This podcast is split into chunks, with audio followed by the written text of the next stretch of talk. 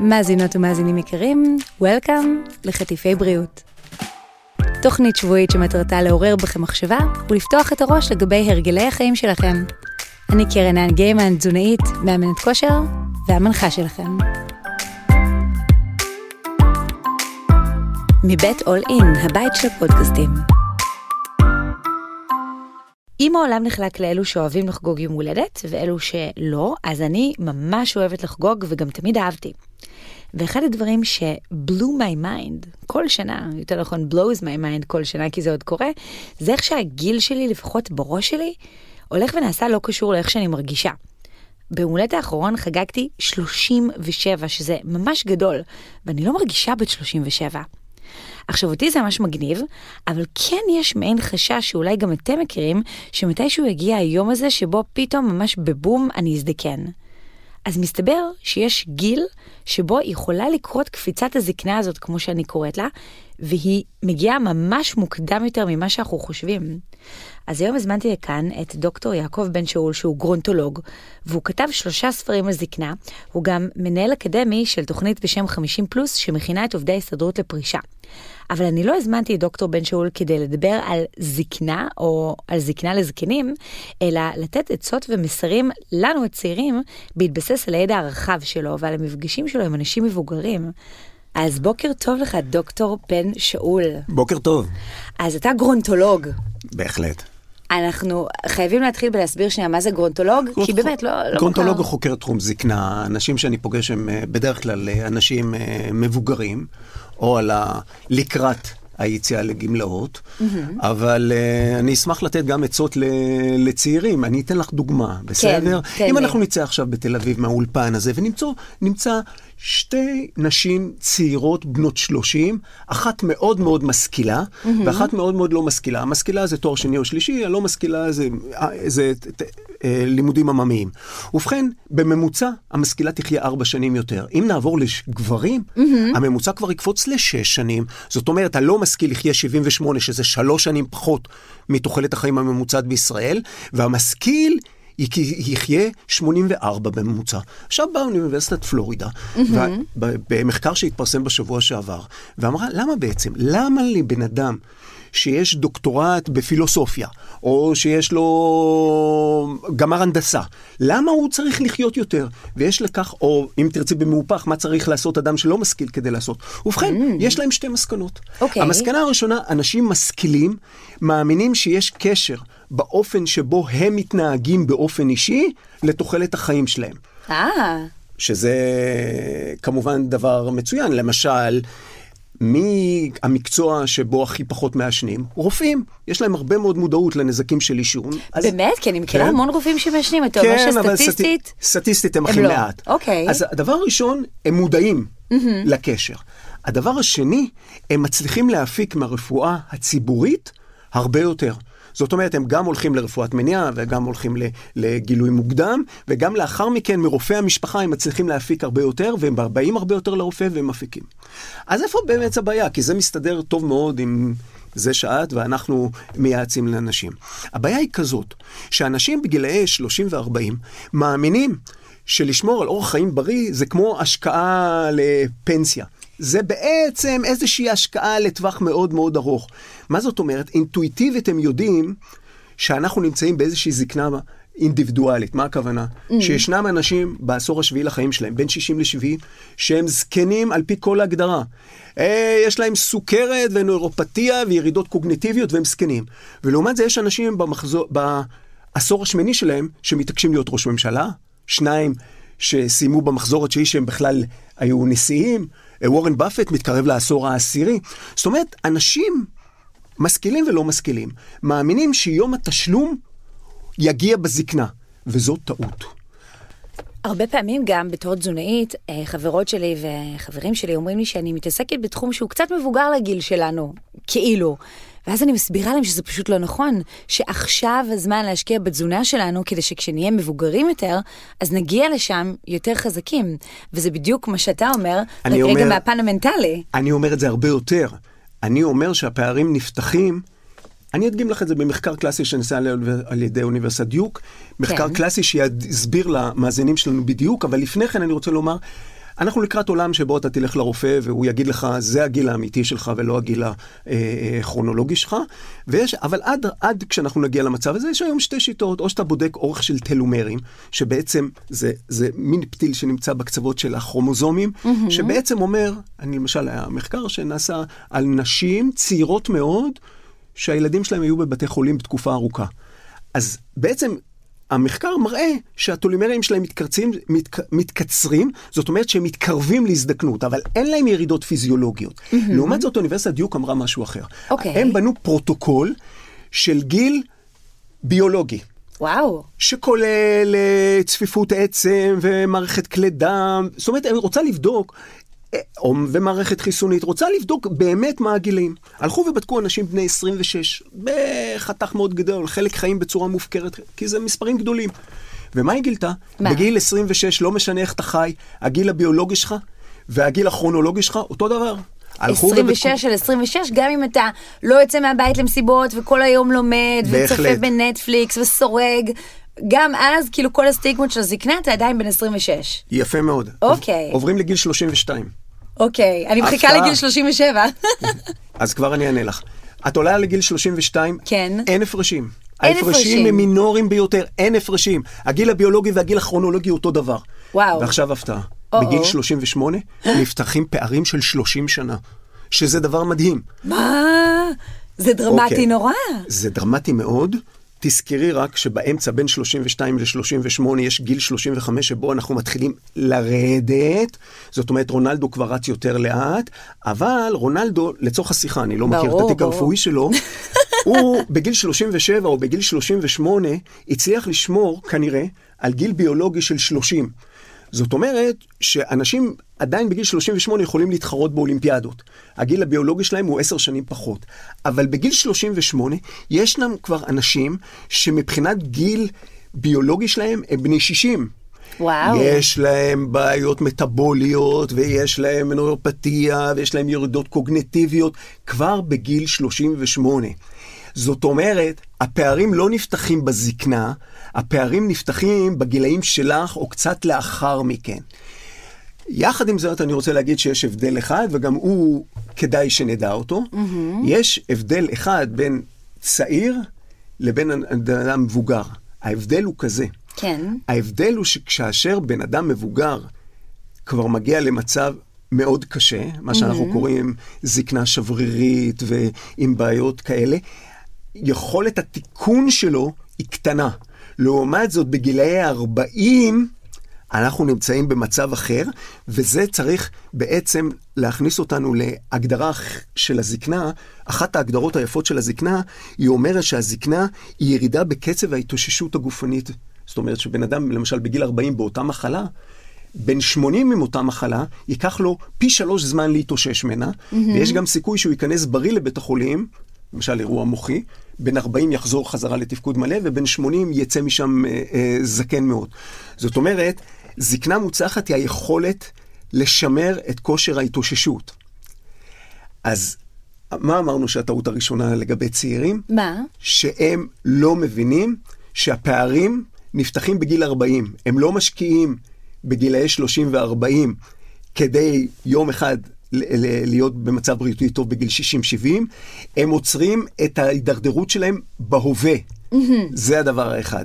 זה ממש נשמע כאילו אתה מציע שאפשר אה, סוג של לנצח את הזמן במקרה הזה.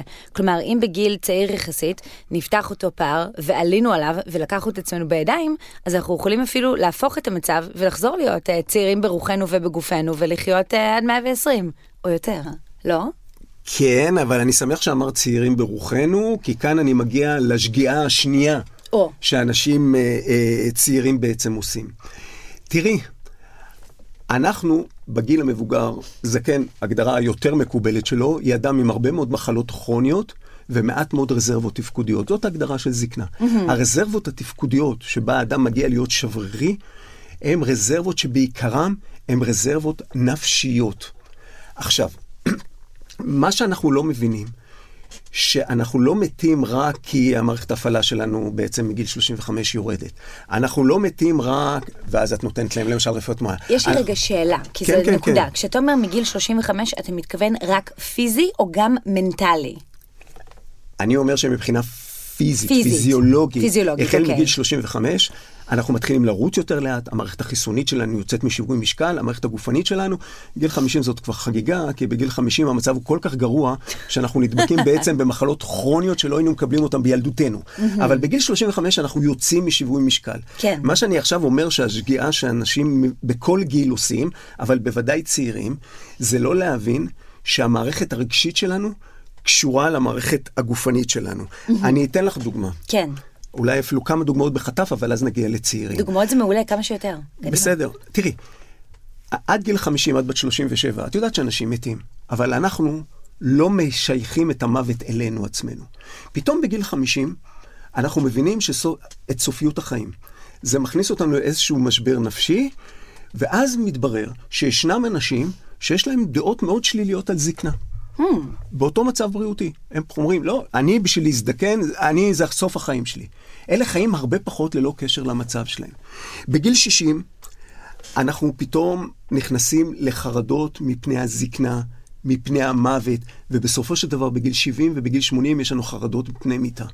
מתברר שהאופן הסובייקטיבי שבו אנחנו חושבים על החיים שלנו, קובע למעשה הרבה מאוד כמה אנחנו נחיה. אני אתן לך דוגמה.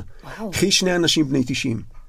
אחד חושב שנשאר לו עוד הרבה זמן לחיות באותו מצב בריאותי, אחרת זה לא מעניין. השני אומר, לא, אני בן 90, אני עוד שנייה... מחכה. אמנה." הוא תמיד צודק זה שאומר שהוא עוד מעט ימות. זאת אומרת, כשאתה מגיע לגיל מבוגר, זה לא נכון לבוא ולומר שהמצבך הגופני הוא סכום המחלות שלך. זה לא נכון. השאלה היא, מה מצבך הרגשי? או, אז אם מצבך הרגשי הוא חיוני, למשל, אתה תחיה יותר מה שהרופא הגריאטרי היה מצפה ממך. ובמהופך, אם מצבך הגופני הוא פחות טוב, או, או יותר טוב, אבל אתה בדיכאון, ממה אתה תמות? מדיכאון.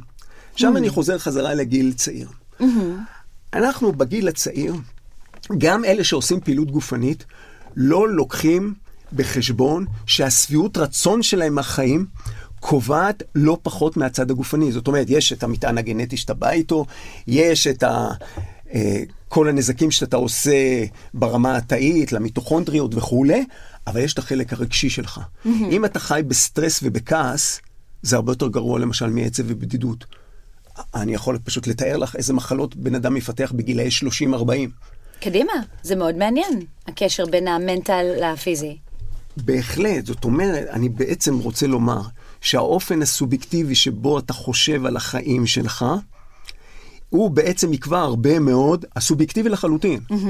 למשל גיל ביולוג, גיל uh, פסיכולוגי. שני אנשים בני 70. אחד חושב שהוא צעיר מהגיל שלו, זה אגב רוב האנשים, אימא שלי, כן.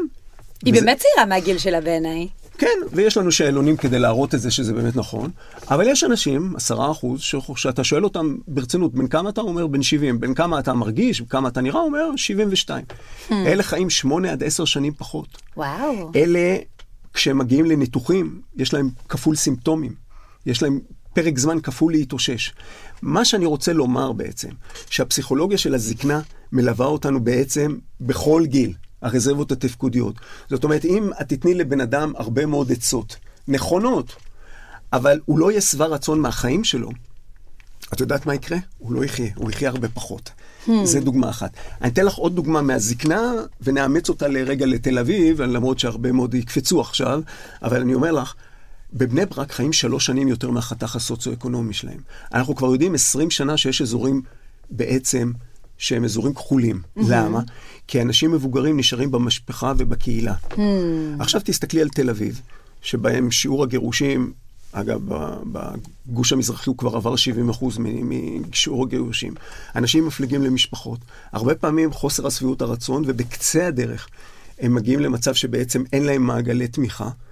מעגלי התמיכה האלה, המשפחתיות, השביעות רצון מהחיים, המשמעות בכל גיל, תקבע הרבה מאוד כמה הם יחיו, ולא רק מה הם יאכלו. אז איכשהו צריך ללמד את האנשים, א', תשקיעו בגילאי 40 כי כאן נפתחים הפערים, ב', אם לא תהיו שבעי רצון מהחיים, אם לא יהיה לכם משמעות, אם לא יהיה לכם אתגרים לטווח ארוך, בכל גיל זה יקצר את תוחלת החיים שלכם. זה נשמע מאוד הגיוני, ואז תמיד אנחנו בטח שואלים את עצמנו גם הרבה מאזינות ומאזינים, אוקיי, אז איך עושים תהליך כזה של הענקת משמעות, או מה הכלים הפרקטיים שאני יכולה להשתמש בהם כדי להפוך את חיי להיות כאלה שאני מרוצה מהם? אז ברור שיש דברים שהם בשליטתנו ודברים שהם לא. השאלה אם יש אה, אלמנטים שנמצאו במחקר ככאלה שמתאימים אה, לשביעות רצון גדולה יותר או קטנה יותר. כן, או? אני, אני אתן לך אותם, זה נכון גם לזקנה וגם לא לזקנה. קוראים לזה רזיליאנט, חוסן נפשי. הכוונה היא שבחיים הארוכים יש לנו הרבה מאוד צרות, חלקם אגב סובייקטיביים. אתה הולך ברחוב ומישהו אומר לך, אוי, איך הזדקנת, ואת uh, פשוט נכנסת למראה שחורה מזה, ולפעמים חלק מהצרות הן אמיתיות. השאלה היא... גם זו צרה אמיתית, סליחה, פה בישראל כל אחד יש לו דעה, ולפעמים נכון, זה מאוד קשה נכון, לשמוע דברים אבל כאלו. אני, אבל אני התכוובתי להגיד כן, שהתחושות כן, הן סובייקטיביות. נכון. גם בדידות זו תחושה סובייקטיבית. Mm-hmm. ובכן, העיקרון של רזיליאנס אומר. היכולת שלך לקפוץ חזרה למצב רגשי רגיל, אוקיי? להתאושש מזה, לצאת מזה כמה שיותר מהר. אבל לא להיי. לא, לרגיל. זאת אומרת, רגיל. עכשיו אני נותן לך עצה שהיא נכונה בכל גיל. אוקיי. אנשים שיש להם איזושהי מטרה לחיים לטווחים של 15 או 20 שנה קדימה. איזושהי mm-hmm. מטרה. המטרה יכולה להיות טיפשית, הם גם לא צריכים להגשים אותה. מתברר שאנשים שיש להם איזושהי מטרה עתידית, יש להם קפיצה ברזיליאנס. זאת אומרת, גם כשיש להם צרות אמיתיות, אם יש לך איזושהי מטרה כללית, אני שוב אומר, היא לא חייבת להיות אה, מטרה אמיתית או חשובה, צריכה, את צריכה להאמין במטרה הזאת. באותו רגע החוסן הנפשי שלך קופץ, על פי המחקר, בכמויות אדירות. זאת אומרת, הרבה פעמים, כדי להאריך חיים של אדם מבוגר בכל גיל, mm-hmm. אותו דבר זה נכון גם לגבי צעיר, אני פשוט מנסה לאמץ לו איזושהי תוכנית לטווח של 15-20 שנה, 10 שנים, 15 שנה. ומתברר שבכל גיל, ברגע שאת נותנת לו איזשהו אתגר, לה, איזשהו אתגר ל-15-20 שנה, אה, לעשות תערוכה, להצליח, ללמוד, משהו. לפעמים זה יכול להיות גם בתחום המשפחתי, רק יותר קשה לה, לה, אה, לאמץ אותו בתור מטרה.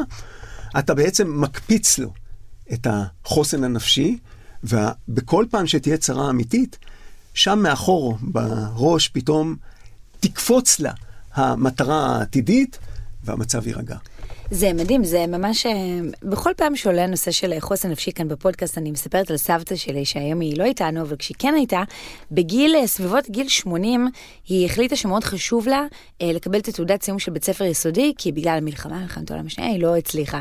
ובתור ילדה הסתכלתי על זה כזה מוזר, ואמרתי, מה, מה דחוף לך לימודים עכשיו? בית ספר זה לא כיף. והיא אמרה, לא, זה מאוד מאוד חשוב.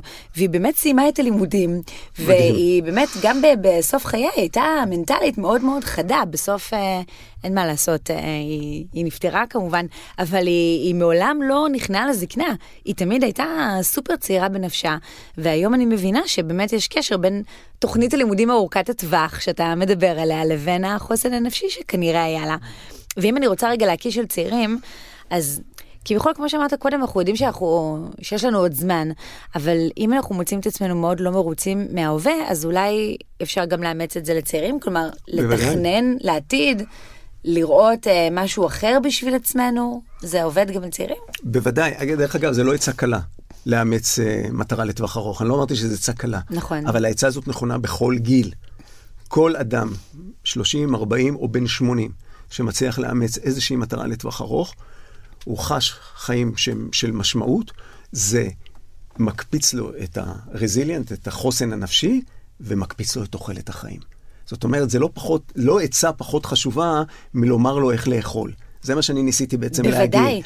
אז למצוא משהו שהוא ארוך טווח. אוקיי, מה עוד? איזה עוד דברים אנחנו יכולים לעשות כדי אה, להעריך את אה, חיינו פוטנציאלית? טוב, אם אנחנו מדברים על הצד הנפשי, אז בחיים המאוד הנפשי. מאוד, על הצד הנפשי, החוכמה היא תמיד לאבחן את מצבך. זה, mm. זה, זה מצב מאוד מאוד קשה. זאת אומרת, אנחנו, את יודעת שדיכאון היום הוא מקום שני אחרי לחץ דם החל מגיל של 50-60. Mm-hmm. ודיכאון הוא גורם מוות. כן. והחיים הארוכים מזמנים לנו. עכשיו, אנשים לא, לא מודעים לכך שהם נקלעים למצב הזה. החוכמה היא, בשפעת אתה הולך אולי לרופא או לבדיקת uh, קורונה. אבל כשאתה מתחיל להיות באיזה דיקי כזה ובירידות, אתה לא נותן לעצמך דין וחשבון. בחיים המאוד מאוד ארוכים, אנשים צריכים לאבחן את מצבם הרפואי ולא רק את המשקל שלהם לצורך השיחה, נכון. או את מה הם אוכלים. ולאבחן את המצב הרפואי, המצב הנפשי שלך, זה משהו קשה, אבל אתה חייב לעשות אותו. יש שאלונים, אנחנו יכולים, אה, בן אדם צריך לתת לעצמו חשבון. כמובן שאם יש לו כאבים בחזה והוא בדיכאון ויש לו מחשבות אובדניות, אני לא מדבר על המצבים, על המצבים הקיצוניים האלה. אני מדבר גם על מישהו או מישהי שצריכה לתת לעצמה דין וחשבון, שבמשך שלושה שבועות היא כבר לא יוצאת לבילויים או למקומות כאלה. אם היא תעצור את זה בשלב הזה, אגב, תיעצי לה ללכת ברגל מהר. זה מאוד נכון, יש אה, קשר מובהק בין פעילות גופנית לבין אה, דיכאון, ולא רק דיכאון קליני מטופל כן. אה, בכדורים, אלא להפך, במצבים הקלים של דיכאון. אגב, אני בטוחה, אני למשל בן אדם מאוד מודע, וכן הלכתי הרבה מאוד אה, לפסיכולוגית, והייתה תקופה שאמרתי לה שאני מרגישה שאני בדיכאון, והיא אמרה לי, "את צודקת, את אכן בדיכאון, אבל זה לא major depression, זה לא משהו שדורש כדורים בשלב זה, ואנחנו יכולות לצאת מזה, ו- וזו בחירה שלך, וזה היה mind blowing מבחינתי, לקבל מעין תיוג כזה של דיכאון, ומצד שני, אה, לא נורא, כביכול, כן, אפשר להתמודד עם זה, יש פה עבודה לעשות. זאת אומרת שלפעמים אנחנו חוששים מהסטיגמה ומהתיוג הזה, אבל לפעמים זה באמת משהו שכדאי לנו לדעת, כדי למצוא את הדרכים הקלות לצאת מזה בשלב ראשוני, יותר פעילות גופנית, תרגילים מנטליים וכדומה, כלומר זה לא תמיד הולך לכדורים וציפרלקס. בוודאי שלא. אם את מאבחנת את עצמך בצ... בזמן, ולמשל הולכת לפסיכולוג, אז בעצם עשית את מה שאני אמרתי. לאבחן את עצמך בזמן, לפני שאנחנו מגיעים למצב של כדורים ו- ודברים כאלה. אנחנו בכלל, בכדורים זה תמיד פתרון אחרון, בכל תחום. בהחלט, וזה גם אה, נושא לחלוטין אחר. אז באמת היום אנחנו עוסקים במניעה, אנחנו מדברים לא רק על איך אה, למנוע ממעין אה, הזדקנות והידרדרות בגילאים מסוימים, אלא גם באופן כללי, איך אנחנו יכולים אה, למנוע מצבים של אה, דכדוך או, או עניינים כאלה. תראי, כשאנחנו מדברים על רפואת מניעה, אהה. אנחנו בזה בעצם מדברים היום על ענף רפואי חדש, תמיד היה רפואת מניעה, אבל כיוון שהרפואה הולכת היום לרפואה אישית, וכיוון שאתה יכול היום לירוק לתוך מבחנה ונגלה איזה מחלות יהיו לך, היום בעולם כבר לומדים רפואת מניעה. בקרוב מאוד אנחנו נראה רופאים.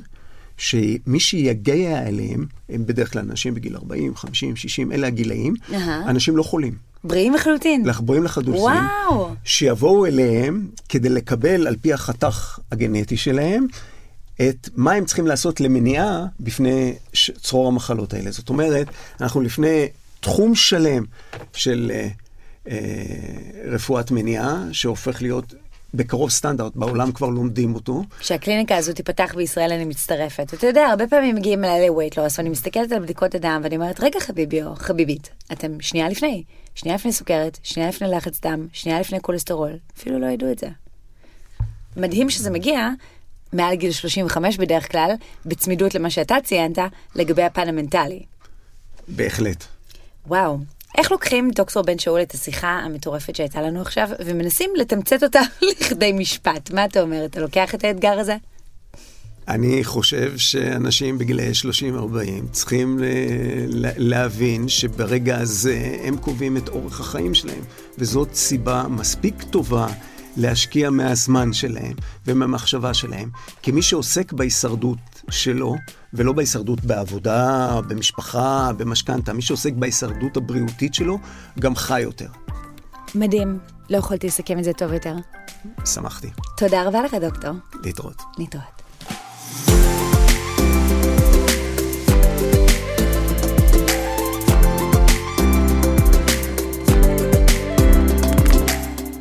הפרק של היום הולך גם לעלות בתור כתבת תוכן לאתר שלי, קרן אן co.il, אז אם אתם אוהבים לקרוא גם, ולא רק להאזין, תוכלו ממש לגשת לשם וממש לקבל סיכום מסודר של כל מה שדוקטור בן ג'ול ואני שוחחנו עליו היום.